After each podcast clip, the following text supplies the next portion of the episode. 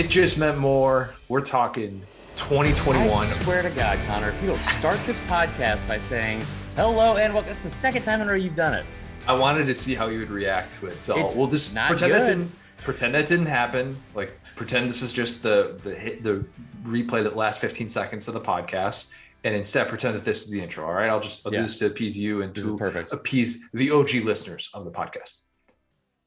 Hello and welcome to the Saturday Down South podcast. I am Connor O'Gara, Chris Marler. What up? Nighthawk. Oh, Nighthawk. Yeah, it didn't come off as great as I thought it would. Okay. All right. We can go there. Well, that's the show. Um, it just meant more.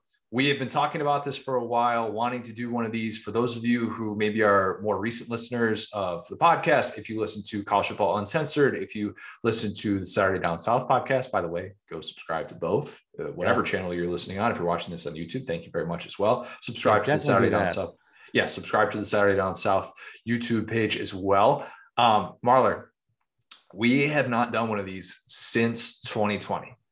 And okay. this is essentially classic game podcast. We are built all around recapping a classic SEC game. If you want to go Mhm. dig into the archives, we have plenty of these. Today we are doing 2021 Arkansas Ole Miss. Um, I I'm a little bit rusty. I'm I'm warning you right now. I'm a little bit rusty doing these podcasts. we used to do a ton of these. Like you did. I mean, not really. Like you haven't gained a lot of weight or gotten sad, so that's that. good. Um, no, like the, you don't, so so like for those of you that like like Connor said that maybe haven't been listening for the longest time, the way this all started was in 2020 uh, when I guess I don't know whose fault it was, but the pandemic started. Like everything shut down, and then I had this brilliant idea. It was like, hey, we should do more work. Um, Mhm. had a like a get out of jail free card, an excuse to not do anything, and we were somehow got to keep our jobs. I was like, no, no, no, let's do more. And so we started doing three pods a week, and it was actually a lot of fun because this is one of my favorite things. And this is we look back at old games. If you're like a college football junkie or SEC, like if you're like a lifelong fan, I feel like this is stuff we do anyway. And you picked this game. Is it actually what is it? The it was wasn't it voted the best game of the year last year? Bill Connolly put it as his game of the year on ESPN.com. And typically we don't look back on games that are from the most recent season. Right. Um, we usually try and dig into the archives and we've done, you know, games from we I mean we did Bo over the top. I think that's the oldest game that, That we've done. one, yeah. Yeah. That's so that was the one. Yeah, Bama lost in that one. Um, we've done a couple other. I'm surprised that like if like if this was on SEC Network, we would have already done the 2019 LSU Bama game like five times, just from like a different perspective each time. I, Um, I, I almost suggested 2021 um, Bama A&M, but I instead went with a game that was on the same exact day. yeah, I, I'm I'm I caught on to that. It wasn't it wasn't as subtle as you think it was. Uh, no, so Connor recommended this, and I was like, oh yeah, that's a great game. What was out? What else was going on that day? Oh, Zach Calzada ruined my life. Uh, that was tough, but like it, it was fun going back and looking at this. When I say we change roles or we switch roles, Connor sent me his notes. Like you texted like super early, like you're like, and you were. I could just tell. I was like, this man is is a giddy. He is ready to go, and I love it. And he's like, I got notes, like all caps. And I thought he was just exaggerating, like, because in the past, what I would do is overthink everything and I would write everything down. And then and we always had to have separate Google Docs mm-hmm. because we, I, you know, like I'd have to have my own stuff and also I would screw up the Google Doc you set up every time. Connor had over 10 pages of notes. This game is Over- awesome. It- it is awesome. I love this game. I'm sorry. Um, I what did you do on Friday night? I sat at home and just t- typed up as much as I could about this I game, and th- this. In, in so many ways, this is why college football is beautiful. That's a broad statement. That you can go Right. a lot of different directions with that. 103 combined points, 673 combined rushing yards, a Oh, back yeah. and forth game that is decided by a failed two point conversion with no time remaining on the clock. Spoiler alert. Yeah, spoiler alert. Sorry. Um, for those of you who do not know the, the winner and loser of this game. By the way, it's fun. We always recommend with these podcasts that we do, or if you're watching this on YouTube as well, go back and watch the game yourself. Go back and watch the game yourself, kind of maybe follow along, or if you want to watch this before even listening to this podcast, Yeah. do that. Um, a lot of fun to be able to do listen that. to the Get podcast though. Or call Connor. He'll watch it with you. Like I'm sure of it. Uh, no, I think a couple people used to like they would like cut the grass, but it was funny like listen to some of the the like responses we got because I think we threw that idea out there and then not everyone like was like, I'm not gonna do that. That's stupid. And then everyone like there's like several people that reached out was like, I had to immediately go watch this game. I forgot about this, this, and this. Because it's also crazy. You you said this is what's so great about college football. This entire day, this entire yeah. Saturday was like the epitome of why I love college football from start. I don't want to say to finish because again, that field goal that looked like it was definitely going left for a second that went through the uprights in College Station was upsetting. Um, but this game, right? I mean, right off the top, this, and this is before your time, but this would have been like a peak Jefferson Pilot matchup because it's the time of game that it or the time of day that it was played. Yeah, 11 a.m. local time, noon Eastern. Right, 12:30 was JP though. Just good point. Great point. This this game starting in that early slot and playing out the way that it did was awesome, and it was in that early slot in part if i'm not mistaken well they might have come up with i think they might have held off on this time slot if i'm not mistaken oh, yeah. this was the bounce back bowl because both of these teams were just humbled by the eventual national championship participants a week earlier and so in some ways it wasn't like this game was national championship or bust which I would actually argue sometimes those games are more fun to watch, especially yeah. as a, a, well, when you don't have a rooting interest, those are the best games to be able to watch. And you just get the pure entertainment of it. If you're gambling on it and you bet the over. Oh, that's the first really thing in my notes, by the way. Did you bet the I, over on this game? I hammered the first quarter and first half over almost more than any other bet I've made this entire year. And I'll tell you why we'll get into it. But like, yes, I took the over. Um, I don't think I had Ole Miss to cover, but I I I do remember like it, this was a this was a top 20 matchup. It, it was one of four games yeah. that weekend with with two ranked teams playing, and it was completely lost in the mix, completely overlooked. Nobody was talking about it because you also had in the SEC alone, Auburn and Georgia, and Auburn was still somehow ranked um, at that point. That was a 3:30 game. Yep. In, in October, which I we're not going to get into.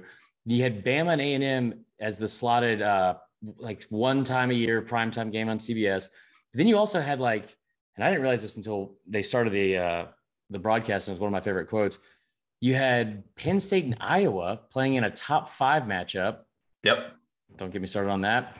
Um, and, and then you had I'm trying to think like Michigan the game that I was Nebraska. At, the game that I was at that day. Kentucky day. LSU in, in Lexington, and so that gets lost in the shuffle of that day. By the way, I never told you that um, if Bama had just blown out A and M I would have been able to go out um, to a, a, a, let's call it a VIP situation with our friends Tom Hart, Jordan Rogers, and so sorry for your loss. That's to awful. watch the Tyson Fury, uh, the, the Wilder Fury fight that night.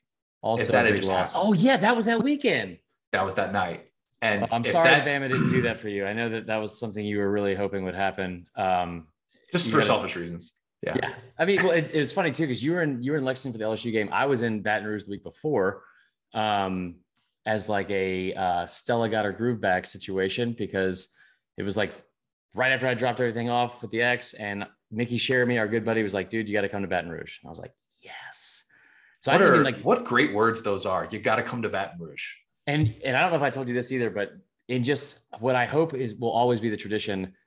Got there, went to the casino, was up like 450 within the first hour or something like that. How does that always happen to you? It's craps, dude. I told you. Listen, there's a system, and it was awesome. And Mickey was was incredible. Anyway, but like the the 12 o'clock game the week before was Arkansas Georgia, right? Top 10 matchup. Game days there. Um, the rare game day going into a 12 o'clock start, the SEC especially was mm. kind of weird. Yep. Uh, and then you had Bama Ole Miss at 3:30. Ole Miss coming off a bye week. Like I thought I thought they were going to beat Bama because we'd see Bama struggle with Florida. They didn't look like near like as I don't know invincible as we maybe thought, and Ole Miss definitely did. Both those games do not go like their way, the, these two teams' way, like you were saying. But again, the bounce back ball, Matt Corral, six interceptions in the year before. Yep. Um, Pittman is is an underdog yet again for like seemingly I think every game that he had he had been a head coach. And and Arkansas is coming in from hold on, there's one more ranked team I'm, I'm forgetting about, or one more ranked game.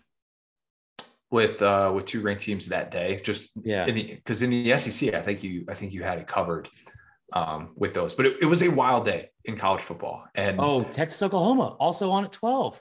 great point. We're- that's not the last Texas Oklahoma mention we're going to have, Yeah, by the way. Uh, little little teaser for later. The ultimate sign of an incredible sporting event, and I, I said this in the pod the pod recap that day as well, is when you have people without any rooting interest Yep. or gambling interest, which I guess that is technically a rooting interest, who are watching a game and they're on the edge of their seats with every play down the stretch. And watching this at my brother's house with my family in Lexington, that's exactly what happened. Marler, I remember thinking this had big time game of the year vibes in the heat of the moment, but I didn't Yeah. want to be too reactionary to that because especially after the day that we had, it was like by the end of the day, you're like, wait a minute, the 11, the 11 slash noon game, whatever, whatever it was, unbelievable. It might have been the best, the craziest thing that happened. No, okay, it wasn't the craziest thing that happened all day. Didn't mean to go there. It was. but- It absolutely was. And we'll get into the Texas A&M Bama thing here in a minute. Don't, uh, listen, don't get me started on that. Bama should have won that game still, and I'm still pissed about it.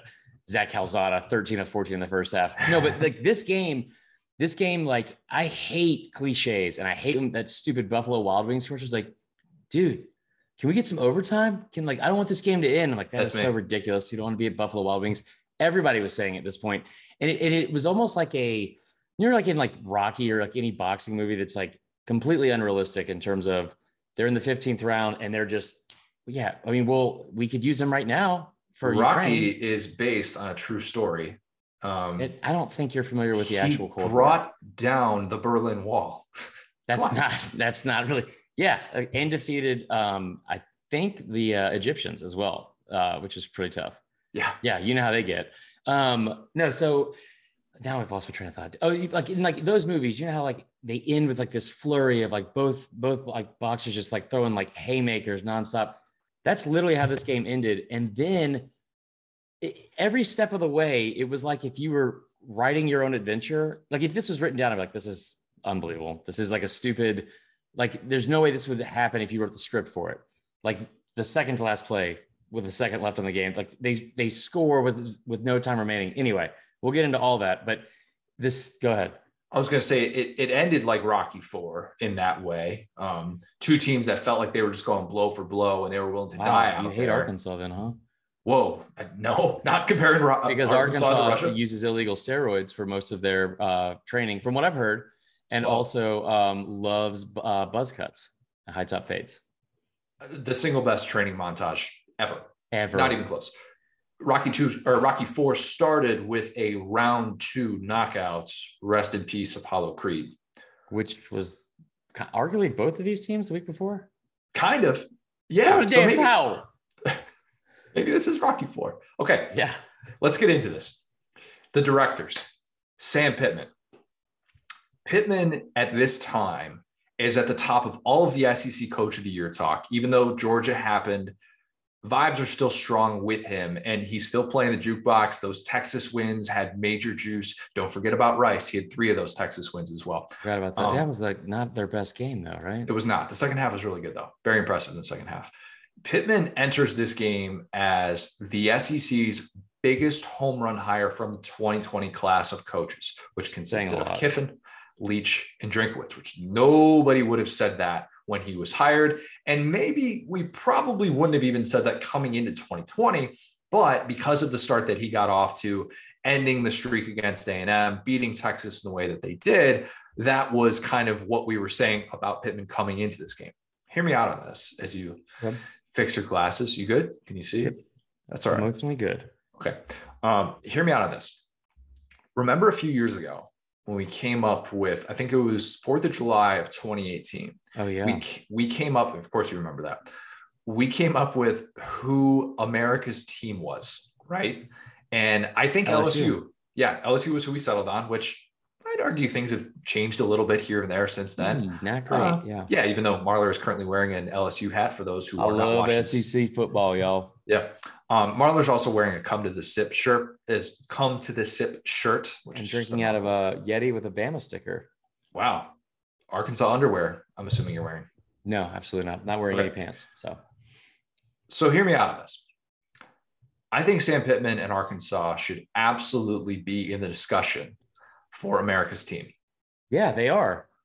They haven't won enough to be hateable, at least not yet.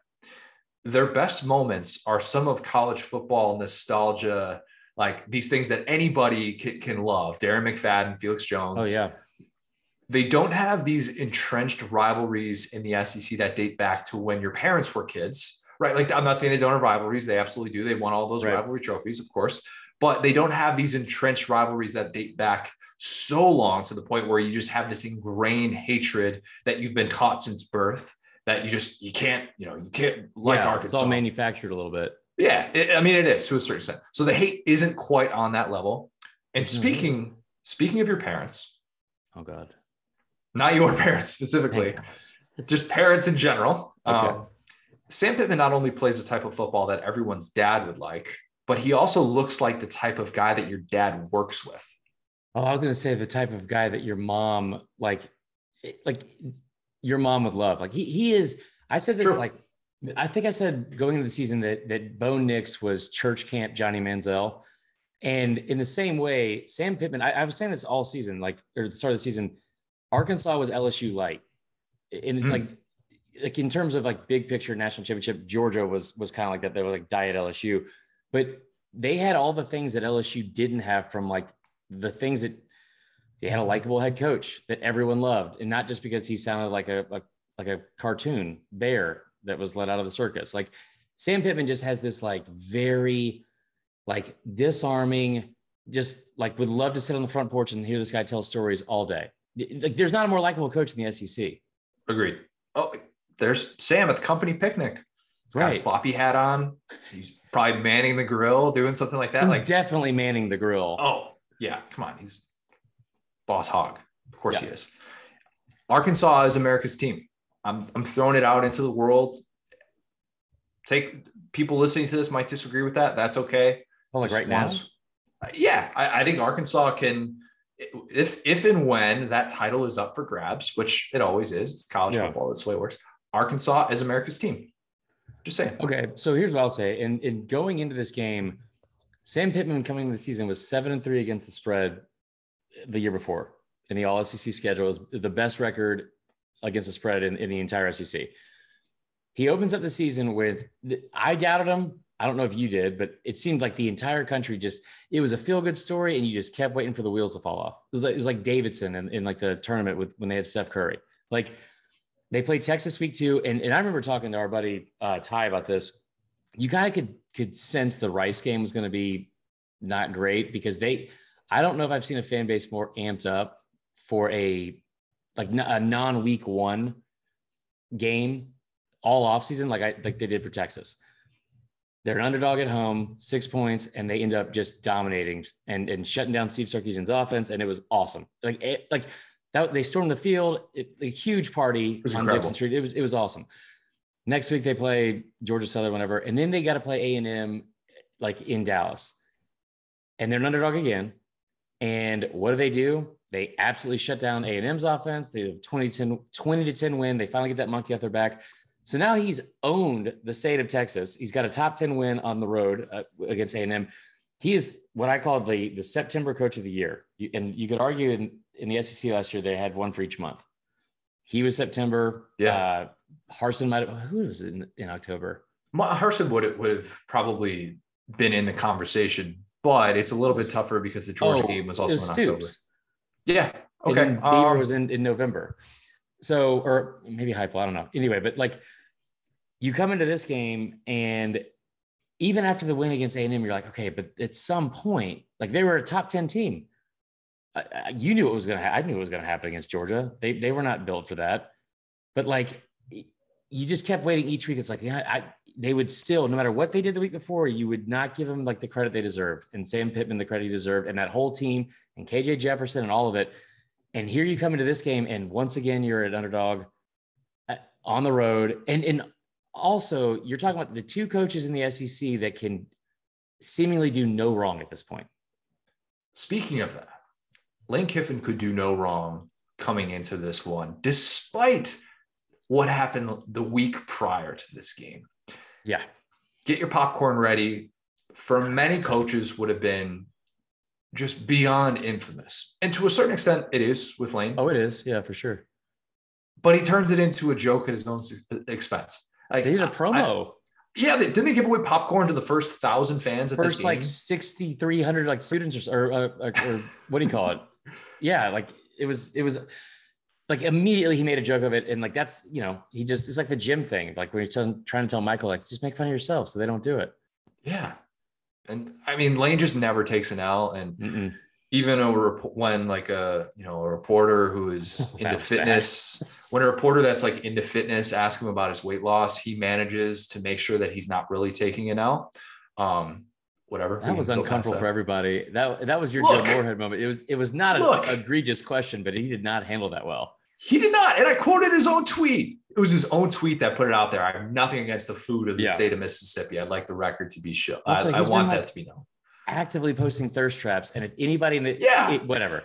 But but that was like the first again like maybe like crack in the foundation chink in the armor was the week before because these two coaches like lane kiffin was like hated amongst everyone like a decade ago. And now he's he's turned that entire thing around and, and you have so much likability going into this game like where you almost yeah. lost lose matt corral and and like all of it all of it except for dj durkin I kind of wonder if Lane was at his best because of how bad Bama went a week earlier.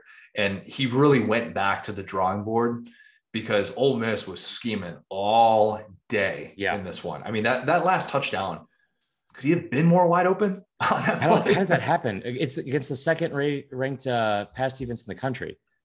We'll get to at, it. At, at the time, at the time. Yeah. Yeah, for sure. I mean, Montaric Brown, who was clutch all year for him, bid on this fake, and we'll we'll get to that play later. But um, it, Ole Miss was scheming all over the place, and mm-hmm. the guy that they were scheming with, let's go to the A-listers, Matt Corral, the guy that you just brought up, peak form at this point, pre-injury. I've already said all I can say about Corral except for this. Right. I wish I could just take his 2020 Bama performance and switch it with his 2021 Bama performance. Why? And it could be the same result because I think that would have potentially given him momentum to get to New York. And I know I, I still would have, I still would have rather had Will Anderson there, in my opinion, because I thought he deserved it more. But it would have made sense because it would have made this game feel that much better for him nationally. It would have been like, oh, hey, yeah, he lost to Bama, but he looked ridiculously good in it. And it's not that he was even right, bad against against Bama, but I wish that we could have kind of switched those two games because I think the Heisman conversation would have been more interesting. So, and I don't because of how much he trailed off at the end of the year with all the injuries and stuff like that. But I will say this going back to the week before, it like Arkansas goes on the road and gets beat 37 nothing. Georgia was up like 21 nothing, like in the first quarter. It was, I mean, it was a beat down of beat downs. It was over KJ, the first three drives. It was, yeah. It was, I mean, and honestly, maybe the first two. And you talk about like KJ Jefferson was eight of 13 for 65 yards. Treylon Burks had three catches for 10 yards. I mean, Georgia ran the ball. I think Stetson Bennett had like 70 yards passing. They just ran the ball like at will, like 56 times that day, um, and just dominated from start to finish. And I don't think if if Kirby didn't love Sam Pittman so much, that game probably could have gotten a lot worse. On the other hand, like that was a, a situation of being like outmanned and outmatched um, from like a talent standpoint. Lane Kiffin came into that game against Bama with a week off to prepare yeah. coming off a game against Tulane where like they were averaging over 50 points a game. They had they had the number one scoring offense, number one like you know total yards in the first half of games, which is important, and the full game uh, in the entire country. And as soon as they, they got the ball first against Bama, and right off the bat, Corral's like you know a 14 yard completion. That was the most uncharacteristic Lane Kiffin play calling offense, like whatever you want to say, like I've ever seen it, it was it, like a guy that's so comfortable in his own skin and like you know is is one of the best offensive minds probably him and, and sark in the in the entire country they he overthought the shit out of that man it was like watching me do something like for work he i mean he came out in like 16 play drive he has he has three or no, he had four fourth down uh, attempts in the first half, and two of them were in in his own territory. I say all that because that was something we didn't expect. We kind of expected the Arkansas thing.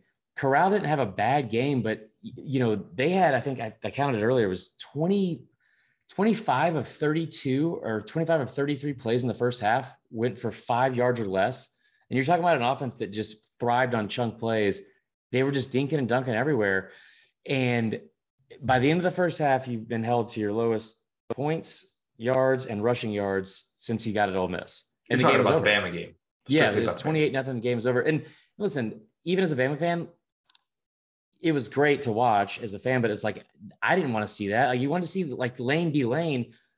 So he comes back into this game, and now Lane's being Lane. Yeah, I this game with with Lane and with Corral, the bounce back, all those narratives are there. But this kind of summed up why, in my opinion, he was one of the SEC's better quarterbacks of the last decade. I, I think if you're making, I think you're right he's he's not top four, top five, or something like that. Probably probably maybe somewhere in that five to ten range. He's going to end maybe his, best non Heisman besides maybe Tua. Uh, two, yeah, I put Tua in that category as well. Um, just if you're if you're just looking at the SEC, because I mean, if you're a great quarterback in the SEC, you're Cam, you're Manziel, you're Burrow, you're winning right. the Heisman Trophy. Tua should have won the Heisman too, but you know we don't have to get into that. He, he came in leading like leading the SEC in rushing touchdowns. Yeah, and then was brilliant in that regard with his legs. I mean, yeah, he went from year to year. He went from being the guy who had individual games in which he could do nothing right. This game to instead, yeah, this game last year's. yeah. I mean, he was a guy who could do nothing right. Like everything went wrong, and then in a game like this, he was just one step ahead every single time. No situation ever phased him. No mm-hmm. pressure. It just didn't matter. And when he ran through Jalen Catalon, we're gonna have more thoughts on that in a minute. Oh, yeah mercy. I mean, I'm I am going to miss watching Matt Corral play the quarterback position at the college level because the NFL's crapshoot. Who knows what's going to happen with him there? But man, he was fun to watch in college. It was, you know, it was not his best look in the his first like appearance to the world when he took his helmet off and was trying to fight everyone in the Egg Bowl. I didn't hate it. I knew back then, like in the same way that I loved when Baker Mayfield tried to run from the cops. I was like, that's my dude because like yeah, now that's a dumb move to try to run from the cops, but that's the kind of confidence I want my quarterback to have. Is like, yeah, I can I can outrun these guys for sure, absolutely, Farva. And then Matt Corral, I mean, like that's a he, he's a very attractive. I'm not gonna say pretty boy, but a very attractive kid from California that's coming down to the SEC.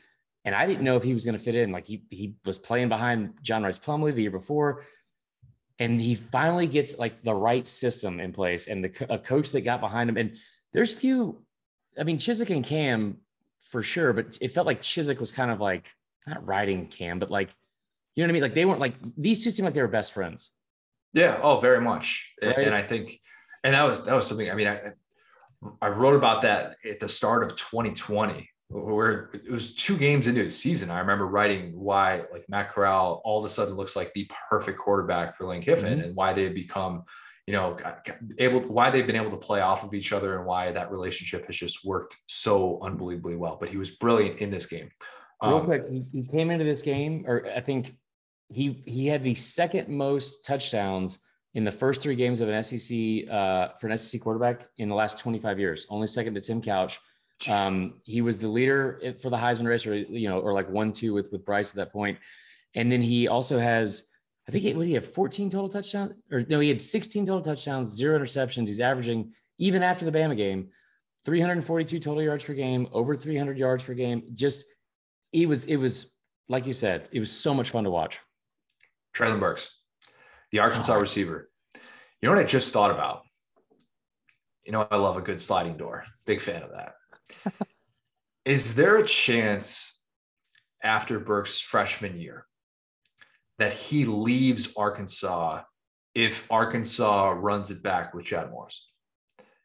Oh, Keeping in God, mind, everyone should have. I mean, at the time, undergrads, he, right. he would have had to, to sit out a year um, and waste a year of his athletic prime, which say what you will about that. But man, also at the same time, if there's ever a waiver that should be granted for a hardship, it's having to play in a Chad Morris offense. Well, and that goes back to saying like the same thing with Pittman, and, and not enough can ever be made about like the what he, the how quick this turnaround was, like from where the like the depths of how awful the program, like like where the program was. I mean, you're talking about they're three coaches removed or two coaches removed from who was that raspy voiced uh, John L. Smith. John L. Smith, who like who was like literally cutting his grass and was like, "Yeah, I'm I'm free this weekend. I'll I'll coach your team." Like he comes in there and just a massive uphill uphill like climb and battle. Yeah, Treylon Burks like and Treylon Burks wasn't even the most highly sought after receiver in that class, and he should have been. Yeah, he should have big on Trey Knox. I'm still not over it. Pet smart man himself. That's right. Treylon Burks was a three sport athlete. Could have been like a, a four sport athlete. I mean, and could have done probably all those things at the collegiate level. And it's just an unbelievable talent who really developed. But you know, I, I, think it's it's really interesting to kind of look back on that chapter um, because obviously in-state guy and Sam Pittman. I mean, I asked Sam Pittman, like, did you have to sell Treylon Burks when he came in the door? He's like, no, I didn't have to.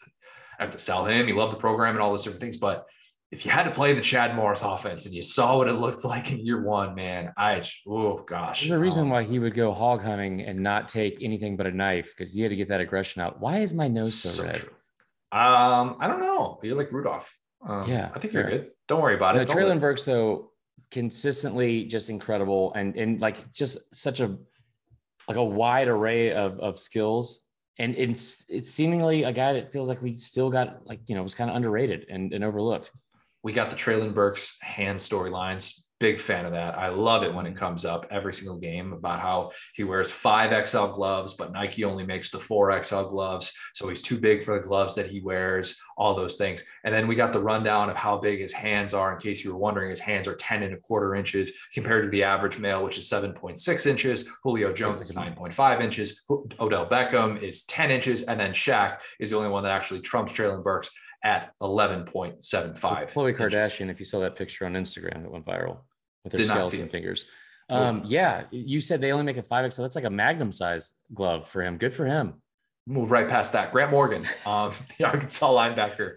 This game the previous year was when he became an A-lister for the entire state of Arkansas because it was the one-arm bandit game. Of course, mm-hmm. we talk about Matt Corral having the six interception game, and Grant Morgan was a huge piece of that because he owned Matt Corral different story in this game this year, but he did still play just such a massive role in elevating the floor of Sam Pittman's team in year one and year two. Really, yeah. I mean, you look at some of the plays that he made, and I don't know what exactly his NFL future is. Frankly, I don't care. His legacy is safe. Right. We had we had him on the pod. Sorry, go ahead.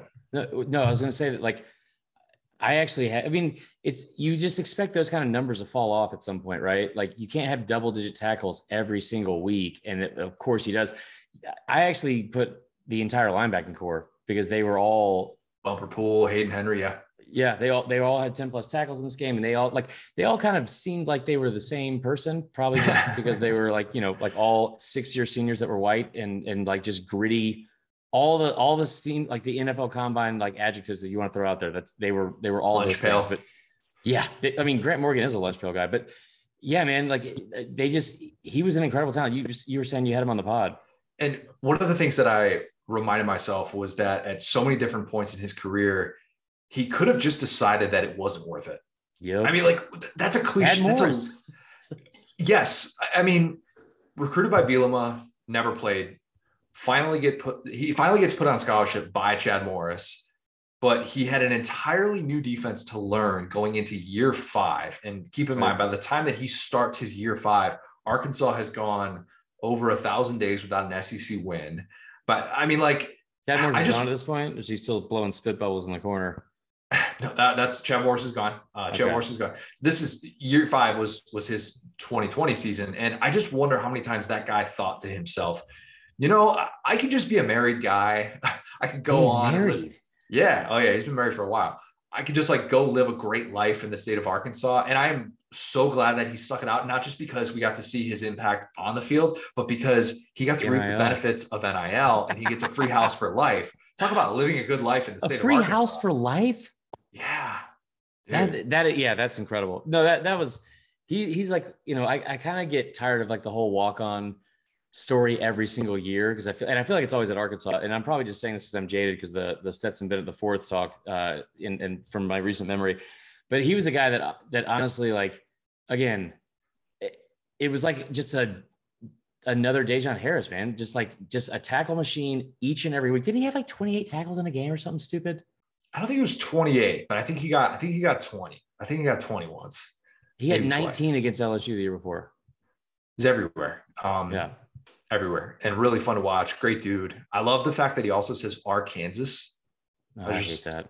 I've just always I, I, always like it hearing him say that. If I said that, it'd be really weird. But hearing him say it, yeah, dude, you're you are Arkansas. Like you, you are allowed to say it. um, the breakout performance. Did you have any other A-listers? No, so I had the same same uh, A-listers, but I I had some different breakout performers. Okay. Um, yeah, because I think uh, how many how many breakout performers do I have? Oh, I only have I only have the one. I only have the one. Do you want to start with your breakout performance first? Yeah. So, um, and I know we both had KJ Jefferson, obviously, and I'll get into that in a second. But I threw in Dontario Drummond into this. Okay. He was a he was in like a well known name, but he only had two like career 100 yard receiving games coming into this game. Um, not a not a lot of touchdowns. Um, also threw in Braylon Sanders. That's a name. He's been there forever, right? Ever. Like he was a fifth year senior. Um, I'm assuming he had injuries early on. Yeah, he was a he was a 2017 recruit. Yeah. So he was recruited by Hugh Freeze. Like he right. was a he, Hugh Freeze guy, like signed when Hugh Freeze was still the head coach. That's how old he is. Right. And and he he has he had only two 100 yard games in his entire career, and one of them was against Southern Illinois in 2018. Shout out to Salukis. That's right. That's I think that's Northern Illinois, right? Nope. Nope. That's the, the Huskies. Huskies. Southern. Illinois is the Salukis. I had uh, my aunt and uncle went there. No, Michael the Turner, the burner Turner went to NIU. My dad sold Michael Turner a car. True story. Nice. Yeah. Okay. Um, let's see here. So he ends up having uh, only 200 yard games, like I said, and and one's like in 2018. Huge performance in this game. Like it was like like obviously the compliment they've been waiting for. I think with Drummond because as explosive as that offense has been, it wasn't really like it it wasn't like the years in like 2018 when you have like you know AJ Brown and DK Metcalf and all that kind of stuff. Um, the other one I was really surprised you did not list like strictly from I'm assuming it's because he's the way he spells his name. Snoop Conner. I love Snoop Conner. Huge fan. Whenever mm-hmm. whenever he would have a big run, Will and I would text back and forth different Snoop Dogg gifts. True story. Oh, big go. fan. big fan. Uh, um, big fan of Snoop Conner. And um, I I didn't have him in here because I thought that I, I thought he had kind of broken out a little bit earlier. That was the only reason. But this oh, might have this, broke out earlier when he had um let's see, let me just bring this up here. Connor. coming into this game, he had 137 total rushing yards in the season on 26 carries uh, and four touchdowns. I think he had like in his career, he only had two 100 yard games in in 26 career games coming into this, right? Big four star recruit. Yep. He only had three games with multi uh, multi rushing touchdowns. Um, comes into this game and just goes off. As you know, like they almost had three 100 yard rushers rushers in this game with Corral going up for like 80, 80 or 90. Yep. But like I said, he comes in this game with not the best resume, I think, long term. One of those 100 yard games is against Bama the year before. Um, but you're talking about coming off a week where four carries for 12 yards against Bama. Um, like just not even a heavy workload, and then has the highest uh, yards per carry, or I guess like yards per uh, yeah rushing yards per carry, almost 10 per carry in this game. Has a, a career long 51 yard rush, has a 33 yard rush as well. I should have had him. I should have had him. I, I didn't realize like after I saw him against Louisville and the way he just like bullied that one kid in the end zone, I didn't realize he had the speed. That's why I didn't have him. That's exactly why, right there, because that I remember I remember very specifically after Louisville, I said, I will not be someone who underestimates Snoop Conner. And in my brain, saying that. I'm serious. I, I, I, so I made a mental note, and that's it's it's an omission because like you look at the numbers, and you're exactly right. He is breakout yeah. performer. I love any guy that makes the crowd make that kind of noise, like when mm-hmm. he gets a big time run, it's Snoop, right? Luke, big big advocate of that as well. Um, anybody named Luke gets that kind of love from a crowd. Oh, Matt Luke. Don't Matt Luke, former head coach, Ole Miss football. I hope Matt Luke's doing well. Oh, he's doing I, well. I'm sure he is. Um, no, I, I love the Snoop thing as well. And let's get into the KJ Jefferson thing, just because I don't think please the way that people forget like the way his season ended. compared to how it started. And, and I only know one person in the world that was high on this kid, which was our former coworker, Michael Wayne Bratton, said he thought he might be a top three quarterback in the league coming into the season. And you know how like some of our predictions with top three quarterbacks have been in the past, mainly me. but it, it's not the fact that he like he obviously had like the athleticism and, and like the talent, like to do what he did later in the season. And he was a tremendous quarterback that got better and better. It seemed like each week, huge game against Bama. Um, but coming into this game, he had he had more rush attempts than completions in each of his last two games. He hadn't attempted 20 plus passes in a single game that season against a Power Five school. Um, he's coming off a, a, a game against Georgia where he was eight of 13 for 65 yards. The A and M game, he was seven of seven of 15 like for 212 yards, and Treylon Burks accounted for six of those seven uh, completions and got and hurt 167 of the yards. Yeah, I there was there was some skepticism about KJ Jefferson in September, and if you if you recall the offseason storylines, this is something that's been pretty well documented about whether or not he was in shape, and it's mm-hmm. kind of all but confirmed that he wasn't in shape. And right. so, I mean, Sam Pittman has said he is not the same guy Monday through Friday that he is on Saturdays. And yeah, look, heard that, brother. who is it? I mean, come on, what are we talking about here? But this game was when they needed him to step up in this sort of way. And even though mm-hmm. he had the, the bad Georgia game, you, you know, he had a, a bum leg in that one as well, it was not 100%. It wasn't making a difference in the result of that game, of course. Right. But this is when Arkansas really realized that they had their guy. Remember, mm-hmm. week removed from Georgia, ugly, ugly, ugly. Eight total Real touchdowns bad. coming in this game, and yeah. and four and four of those were against Georgia Southern and Rice. You go ahead. He he didn't score in that Texas game, which is a crazy thing. Had an interception too. Yeah, forty points in that game, and he didn't he didn't score. But this is when they see him take that next step because he's back in his home state for the first time. He's a mm-hmm. Mississippi boy. He's 30 miles from where he grew up, which they said ad nauseum on the broadcast. He had over and like, over and over again. But what I did love was when they kept showing his mom and I think it was like her sisters or something like that, or friends or you know people that he grew up with or something, and they're all rocking these epic custom KJ Jefferson t-shirts that are just all they're they're amazing. I mean, they're they're unbelievable. I don't, they're definitely not like an NIL deal. They're, they're one of those like go to a t-shirt store, yeah. get as many, get a collage of, of as many KJ Jefferson shots. Like the opposite of when can. somebody like dies in the hood, like when you get the airbrush t-shirt, like RIP. Yeah, I told you remember like when I was at Houston's at one time in 2015, Laquan Treadwell's dad came in. Yes, I remember that story. Yes. Yeah. Yes. He, he was wearing Speaking the same things like bedazzled. Yeah. Um, the second that Katie George brought that up on the pregame, we should have known that he was in for a big day. And yeah. boy, was he ever. I mean, going toe to toe with one of the Heisman frontrunners at the time on the road, left it all on in the field. I said coming into the year that I thought he would be like Big Ben when the play broke down. And in some ways he is because he can I throw dudes off him. Say. Wait, say that again. I hate what you're about to say so much. I, I no, I, am actually going to say that that he's wrong, but I, I think that he he does things that are that are Big Ben esque with throwing guys off of him, and he's just a right. load to bring down with his size and all those different things. But where I was dead, like we see him with the jump pass, even when when he decides yeah. to do things like that, and it's just all over the place. It's more early Ben than late Ben. But I was so wrong on how special he could be when he decided to tuck it and run beyond the line of scrimmage. And for all the talk in fall camp about the out of shape stuff, the fact that he played as well as he did for four quarters in a game like this is a testament to where his conditioning got to by that point yeah. in the season. Like, okay, I definitely thought you were going to do the cam thing. And no, no, no, we're getting to that, buddy. We're getting to that. We're getting to that. Um, actually, you know what? I'll just ask you the question. Over under 20 seconds into the game until we got a Cam Newton comp for KJ. I didn't even hear that. I thought it was just you making the comp. No, God, no. I have spoken oh. out against that. I okay, cannot good. stand it. No, no, no, no, no, no, no, no.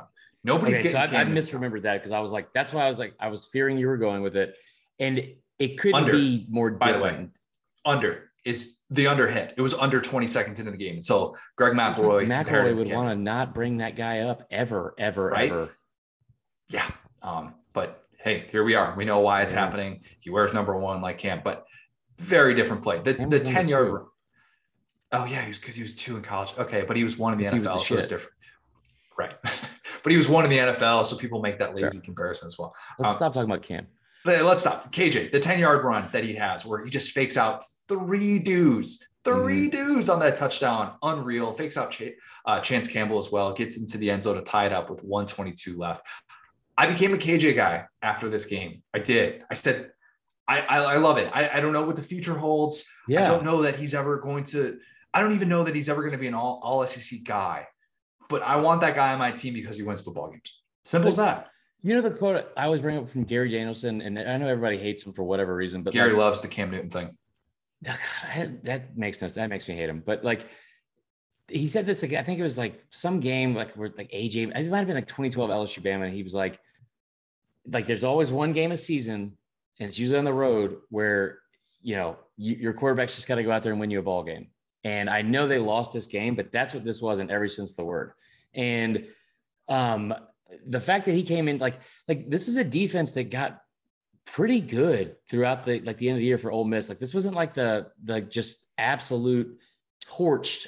Uh, I'm not even bend but don't break like bend over and break uh, defense that they ran the year before, and and he comes into this game and like I think everyone thought it was going to be Traylon Smith and and Treylon Burks all day, and he was fantastic at spreading the ball around, like you said, running the football. Um, yeah, like I just this game in particular, we saw what he did later on, but this was like this this might have been one of the best quarterback battles like for each team since when?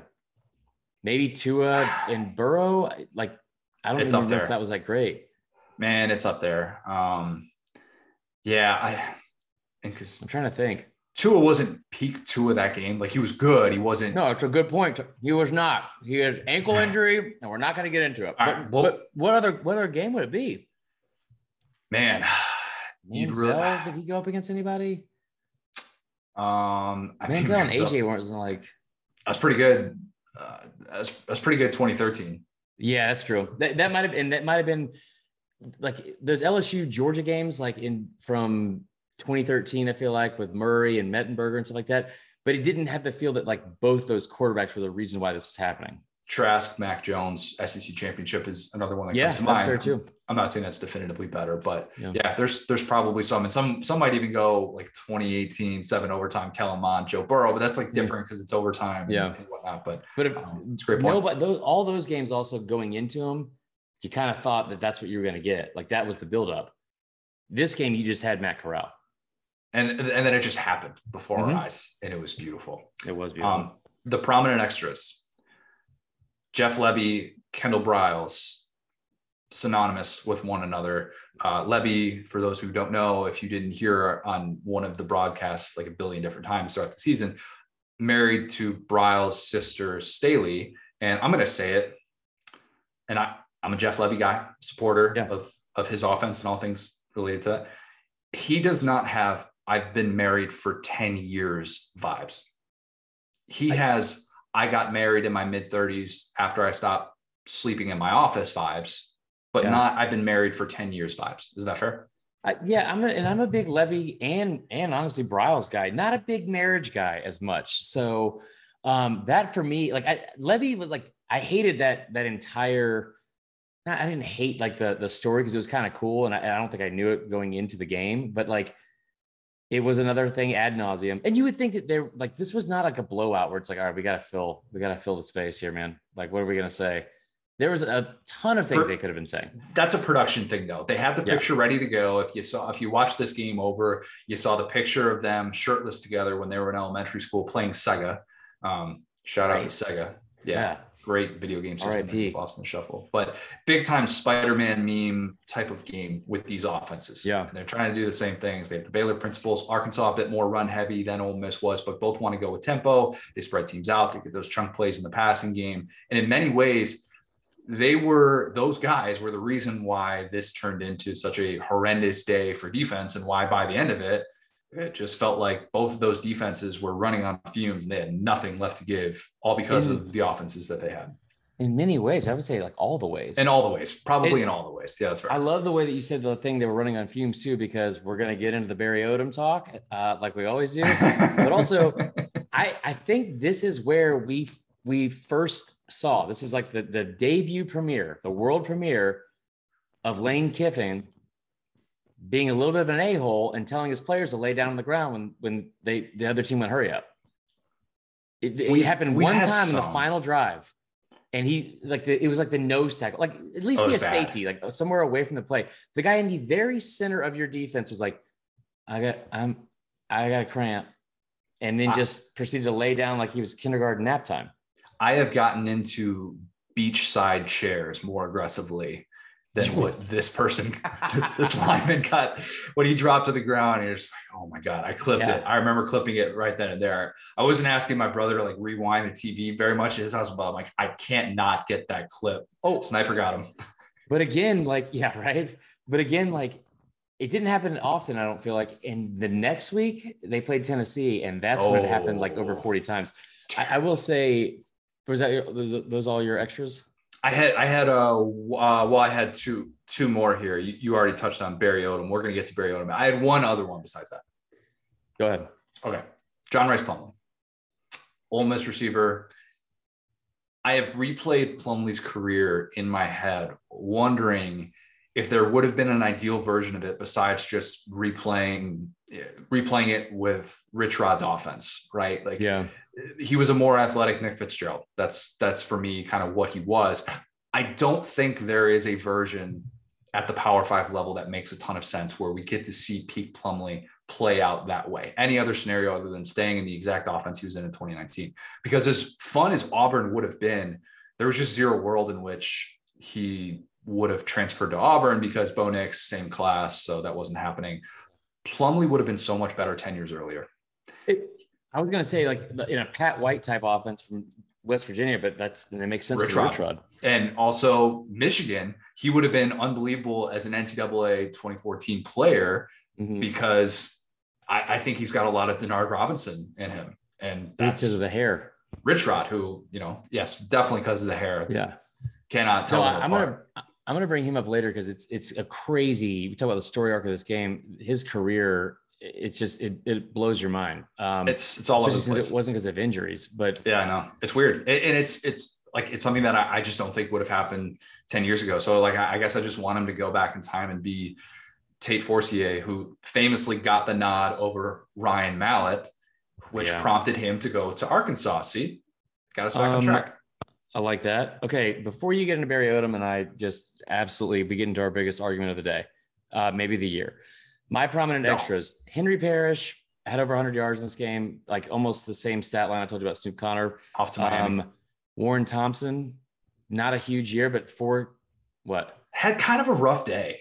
Like up until yeah, the very also, end. like this is his best performance of the year. Caught the, the game tying, well, almost game tying touchdown.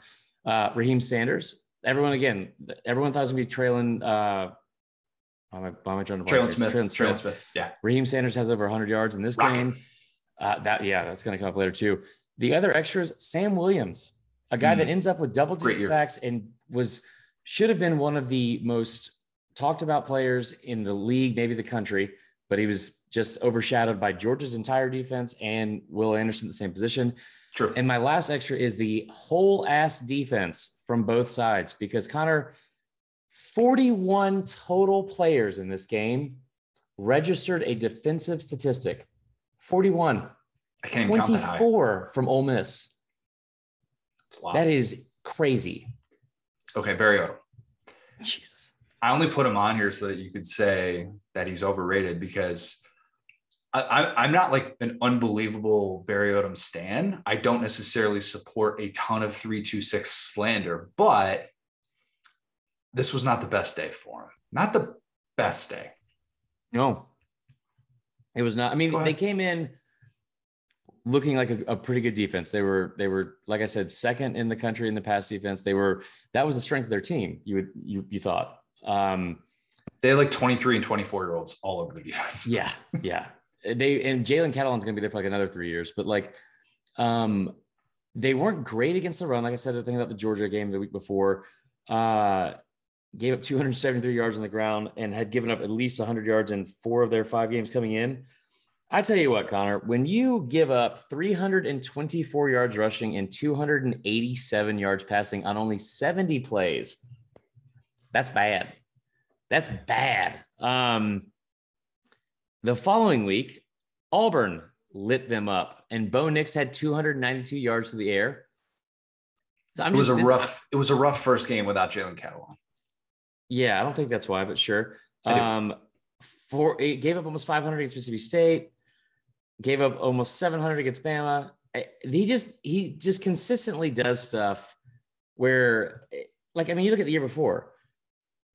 You were you were like really really banging the drum for him the year before and then it, it fell off down the stretch and they had, they had depth issues as well with with yeah they definitely had depth issues but yeah. i just i feel like he's a guy he's he's almost like a like a, a much more likable and younger john chavis maybe a no more, he's like a low he's kind of like a low-key will muschamp like in, not in terms of the longevity but like dude these offense these defenses has not ranked very high in the country in the league they haven't been known for really shutting anybody out I mean, like the Texas. 10 points they gave. Sure. I mean, yeah. Texas A&M. Who didn't shut them out? They got beat by Kansas last year. I love Sark, but I mean, like A&M had Zach. Okay, I know this is going to come back to bite me in the ass because of what Zach Calzada did against Bama. But he didn't do that against, I checked every week. He didn't do that against anyone else the entire season. I just, he shut down a backup quarterback. I just, he's just not for me. I love him to death. He's a great guy. I, you know, but I don't know why you like him so much. Fair enough. Let's go on to the story arc. Favorite line from the broadcast. On the call, just to paint the, the scene here. Paint the scene? Yeah, sure. Um, Joe Tess. Say it again. Set the scene. Set the scene. Yeah, sure. To set the scene. paint scene. behind the onion. Yeah, paint behind the onion. We have Joe Tess, Greg McElroy, Joe Tess is SEC Gus Johnson. I love that. I love when you said that. Yeah, that's perfect. Both should be calling nighttime games. And I get weirded out when they're on there for like a noon game. Yeah. Having said that, this game gradually got to the proper level of Joe Tess excitement. It did. Eventually, it okay. took a bit. Real quick, and you said seeing the daytime. I'll never forget my dad telling me this when I was in college. He's like, I was like drinking during the day one day. It's like, just be careful because being day drunk is a little bit different than being drunk at night. And I was like, what is that man? It's the same thing. Who cares? and I was like, oh, this is weird. All of the lights are on outside. What is happening? Um, and that's kind of like exactly I, th- I, feel like with, with Joe Tessitore. Also, the greatest nickname of all time that I gave Tom Hart last year, which was Joe Lessator. It's pretty good. It's not your best. It's pretty good. Yeah. That's fair. Um, anyway, though, he was he was good for a lot of good quotes in this game. Uh, my my favorite was KJ Jefferson could make himself a sandwich with that protection. It's pretty. See, I didn't. I couldn't find that one. I didn't. I didn't hear that one. That's uh that's the afternoon Joe Tess that I want. Mid play, yeah. he's kind of relaxed. He's not overselling it. He's not remind you to go get a sandwich. Yeah, which at that time of day, thank you, Joe Tess. That yeah, was really exactly. important. I don't want to get up and leave in the middle of this unbelievable game, but thank you for giving me that reminder. I like that when he's a little bit more kind of calm in the moment as opposed mm-hmm. to post touchdown where the crowd's going nuts. I don't always need Joe Tess to be on 11. I don't always need dogs are barking first. That's still one of the greatest calls I feel like of all time. it's very good. It's very good. Uh, there's a time and a place for Joe Tess not every noon game requires Joe Tess yeah. Energy. It's also weird that he's with McElroy because personality wise, those two like I, McElroy doesn't. McElroy got up and like a different octave than I've ever heard. Like one time in this game, and it was one of the most uncomfortable things. I, it was like watching two white guys or like a white guy trying to like dap somebody up, like in the like in the inner city. Like it's like you're definitely not gonna like don't do this. You're gonna do the weird paper beats rock like fist engulfing. It's gonna weird everyone out. You know what it was? Are you talking about when he made the cringe-worthy thing? And they've said this on multiple broadcasts. I like ball. You no. like ball? And they they ask, Katie, do you like ball? I was like, why am I listening to a broadcast debate if if they yeah. like ball? First of all, just no. No, don't need that. I get it. You're having fun. We all are. I like ball. That's a that's a buzzkill, man. feel like he likes ball that much either.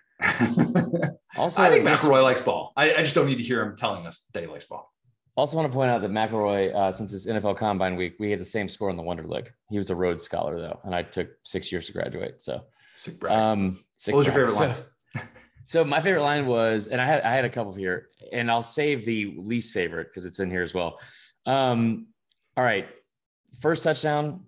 Joe Tess says that's the first dagger of the afternoon, which I thought was pretty good foreshadowing, considering like how the game you know ended up like turning out. Uh, second quarter, nine minutes left. It's second and six. Raheem Sanders has a 21 yard run. It's still just 14 to 14. Rocket Sanders with a little bit of rocket fuel off the right side. Perfect. Uh, when the opening line of the game, the opening line of the game or the broadcast, when which was game day ends, and I think they're in Iowa for Iowa Penn State. From Corso and the land of deep fried everything to this, and they just pan to the Grove, which is like enough said. You don't even need to like use words for it. It's just beautiful. Um, low key, the best line Lane in his post game interview. We really didn't stop them. They just happened to go for two. That yep. should be put on a t shirt, man. Uh, after Corral scrambled a first down, Tess says, "Man, is he nifty." That's okay, what I just. I that's that's where I draw the line. That's Tess. yeah. Nifty's a little bit weird.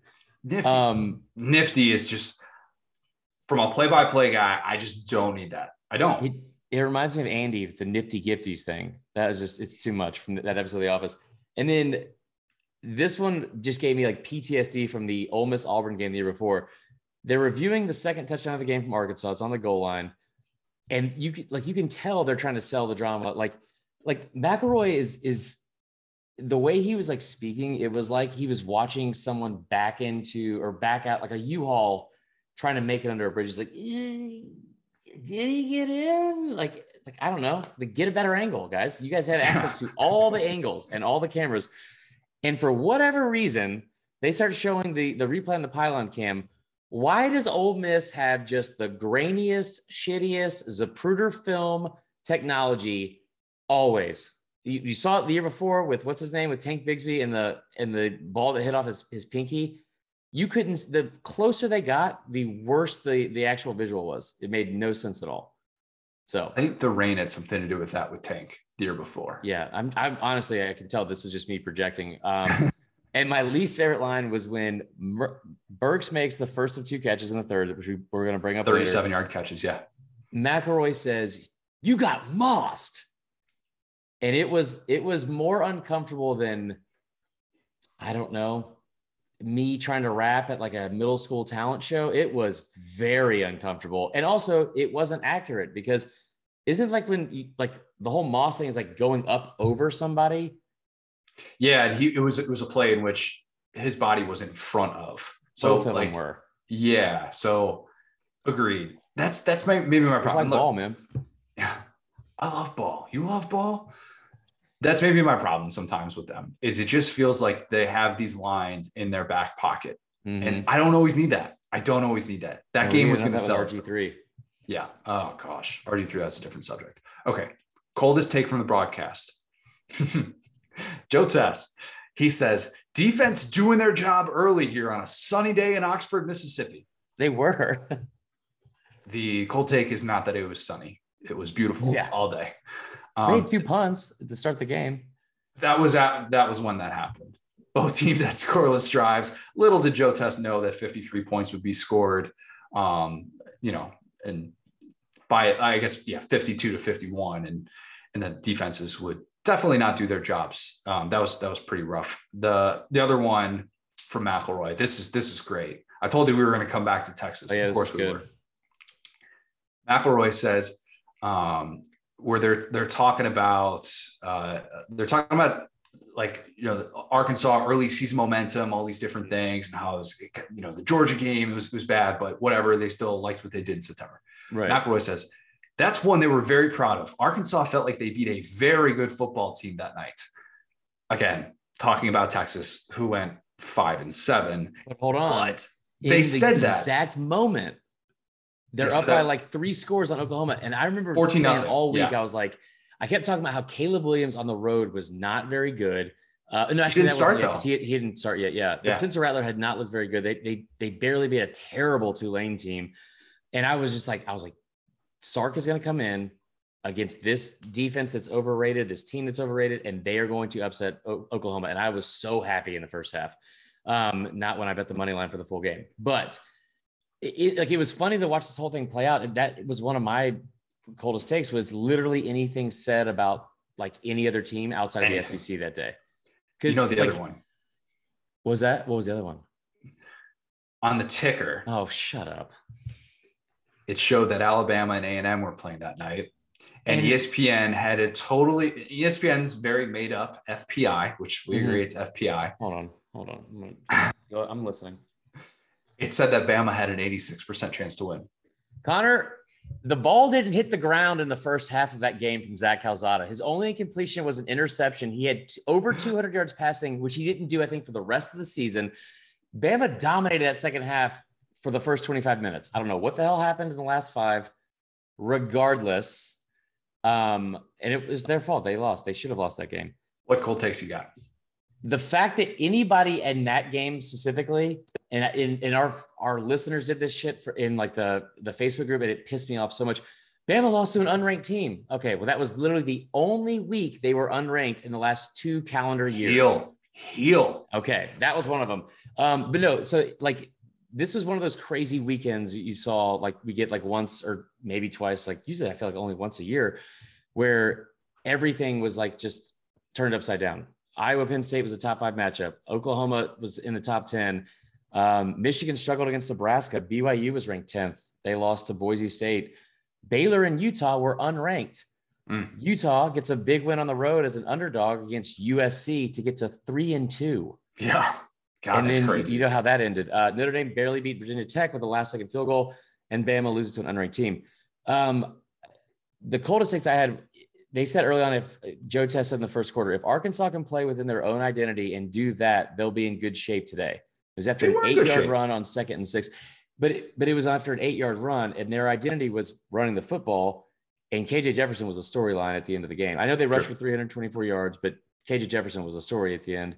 Um, the other one was late in the second quarter. Corral makes it 21 14. McElroy says, coming back from commercial, they're talking about the Heisman he's going to have some big stages over the next few weeks.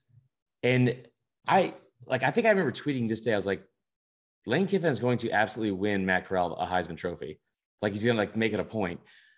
And we know how that obviously played out, but like the Tulane game, especially where he's still out there just slinging it. I love right. it. but the fact that like like it wasn't it wasn't like far fetched to think he was going to be a finalist, that he yeah. was going to be, you know, he's projected top 10 pick at this point and just incredible, an incredible season up until this point. The big stages thing, they only played two more ranked teams, and one of them was against one of them was Auburn. Um, yeah, the Bama game lost, was the big stage game that was already which was the week before. Yeah, so it was like if the big stage games for the rest of the year, they they played I think three of their last six were on like SEC Network. It wasn't even like nationally televised. So I just didn't understand what he was saying because you saw it after this game. It, it just trailed off completely. And I know he was injured, but Matt Tennessee game. So I'm trying to Tennessee. after that was yeah, where I'd say yeah. it kind of trailed off. Um, okay, that, that feeds right into my Jadeveon Clowney reminder that normal people don't play this game. Mm-hmm. Matt Corral had two game different one. instances. yeah. Oh, of course, you have to. Um, and, and there there are others, but the the Corral run where he's going for the two point conversion at the yeah. and, and in the second quarter. It's one of those plays where he's rolling to his right, and Arkansas should have been able to stop him. You watch there that a minimum from, four people there. At least. You watch that from any angle. Give me any angle on the all 22 when I say Arkansas stops him, no issue whatsoever. Connor, they were angled like they could have just like swept him to the boundary. Like the, yes, it made no sense. But foreshadowing, Arkansas DB bit on a fake from Corral, and Arkansas DB jumps in the air and he's midair trying to tackle Corral, which is an hmm. incredible thing to try and do or think you can do. Love the effort. Don't leave your it. feet though. Don't yeah. your feet. Yeah, don't go for the pump fake, man. Corral takes a foot to the face as he's getting tackled, and he still gets in for the two point conversion. And when I say that, you think, all right, yeah, you ran through a foot. Go back and watch that play. No, like a blood sport foot. Yes. Like not just, oh, hey, his foot kind of nicked him in the helmet. No, no, no, no. Like a full on, it's, I, I should probably say more so in the face. You got kicked in the face and yeah. still scored. I mean, yeah. And we saw like that toughness through, I think the rest of the year. I like it, it, that became the storyline of who Matt Corral was. I feel like 100%. Like, like the way this, the season played out. Um, we, but I looked at yours before this and we had the same one. We had this yeah. one and then the, the Treylon Burks takeover with with three minutes left in the third quarter. I mean, back to back plays for the same amount of yards. I think it was like they were both 37 yards. 37 yards. Yeah. I mean, and then you have on the very next, the next play, KJ goes Superman to tie it up on that yeah. leap. He took off from the five yard line. Right. The five. I remember watching Saquon Barkley take off from like the four and thinking, holy crap. This was a yard further back. This was a yard further. This yeah. is like when you see I bet he could have gone for six. I bet he could have. Shoot, seven. I mean, really not eight. I feel like there's one once, like some of my favorite moments from the season, just in general, not even not even just like for Arkansas games. And I feel like as soon as it happens, you and I are immediately like prompted. Uh like what, what's the is it Pavlov's like the like like you're conditioned immediately thumbs come out, get on Twitter. It's like Treylon Burks doing Treylon Burks things. Cause I mean, it was just, it's not effortless, but it is kind of effortless. And yeah. he could just turn a game upside down so quickly, man. It was, it was, God, that was, those were impressive. He was my answer as well for the Trent Richardson. I can't believe they didn't make it in the NFL, which we can't do for this game. Obviously, uh, we have to, we would have to tweak right. it and do. Um, instead, I have the I won't believe it if they don't make it in the NFL because. Oh, I did the ones who like didn't make it in college. Oh wow! Yeah. All right, far away. Not like in a negative way. Okay, I mean that's basically half a season where well, just didn't work no, out. No, I mean like like so Trey Knox. Okay. I thought he yeah, was yeah. break oh, I see where day one. Like yeah. so, he, Jesus, he was he was a guy that was like coming out of high school. They had these three big recruits or big big uh signees. I think they're all receivers, four stars or above and it was when Felipe Franks was transferring. 6'5, 215, top 100 guy, four star out of Murfreesboro, Tennessee. Freshman year, he has 28 receptions, 385 yards, three touchdowns. It, from day one, he was overshadowed by Treylon Burks. It was clear he was not the best receiver in that class or on the team. But those are his stats his freshman year. The following two seasons, 27 total receptions, 211 total yards, one touchdown. In the same theme what is going on upstairs? Things Sorry for any listeners hearing just this uh, dog and these kids in here at the house, but John Rhys Plumlee. Now, I think I was wrong about this, but I thought he was the SEC leading rusher in in his freshman year. No, I because he, he got over a thousand his freshman right. year. Okay, but he was. But he, was. There were a lot of others. I think he was like eighth. Clyde Edwards-Helaire would have been more in 2019. Maybe it was um, rushing touchdowns in the regular season because he had 12, and I think Najee and, and Clyde had more, but they also played more games. Um, either way, he had over a thousand yards rushing and 12 touchdowns on the ground his freshman year, right?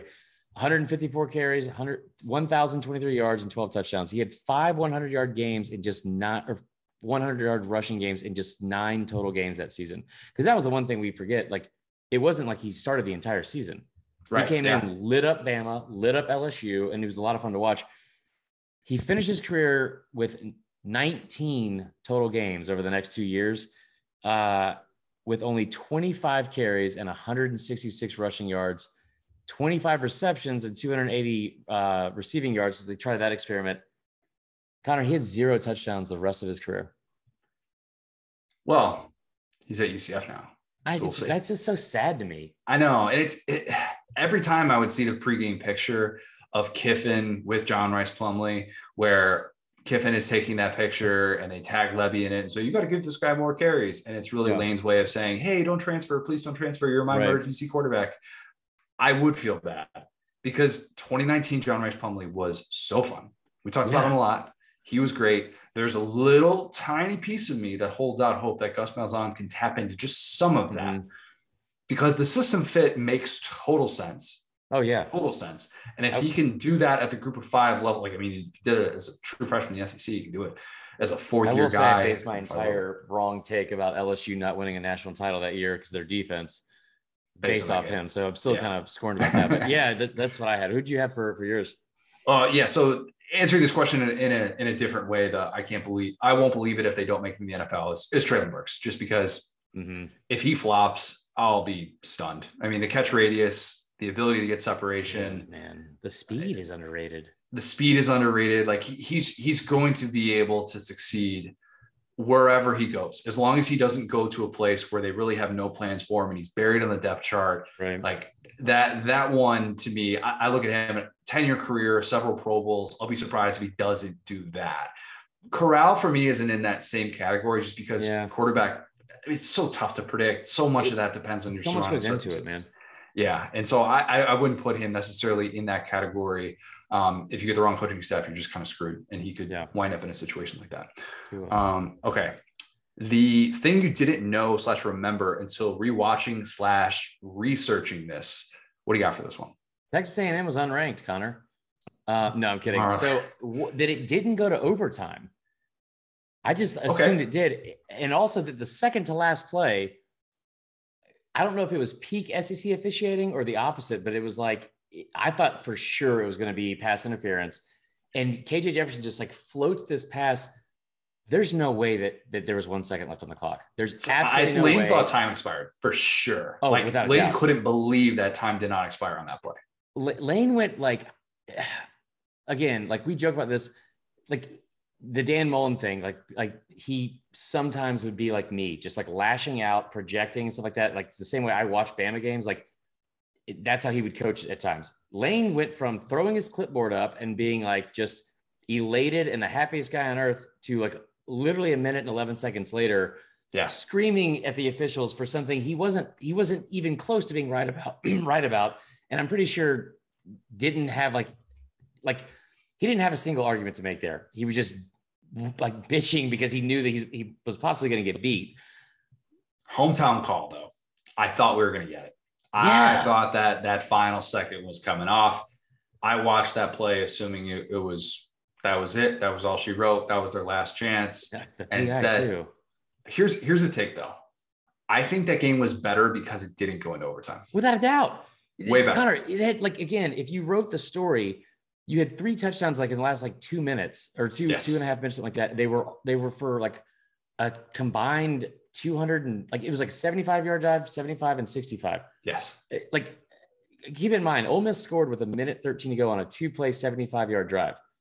Arkansas got the ball back and had a nine play drive with only, I think, two timeouts. Yes. KJ uh, Jefferson just went off. I mean, I mean, like he was, I think he was like seven of eight on the final drive. But if you're if you're writing this story, they call timeout. You have the the kid lay down and take a nap in the middle of the field the last play where he floats it out of bounds and there's one second left. There's one second left. And then he he hits what's his name, Warren Thompson for the touchdown.